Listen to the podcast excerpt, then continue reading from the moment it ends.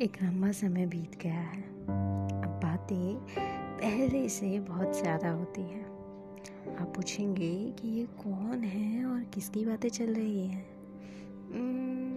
एक रहस्यमय दोस्त, जो कि ना देख सकती है और ना ही सुन सकती है।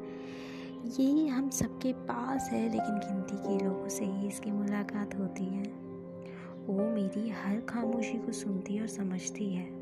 सबसे ख़ास बात तो ये है कि हमारी बातों में शब्द हैं, एहसास है, बस आवाज़ नहीं। हर बार वो मेरे ठहरे हुए आँसू जो दूसरों के सामने निकलने से पहले झिझकते हैं, वो उसे बिना बोले अपने अंदर छिपा लेती है, जैसे कि कुछ हुआ ही नहीं था। वो इन सब चीज़ों में है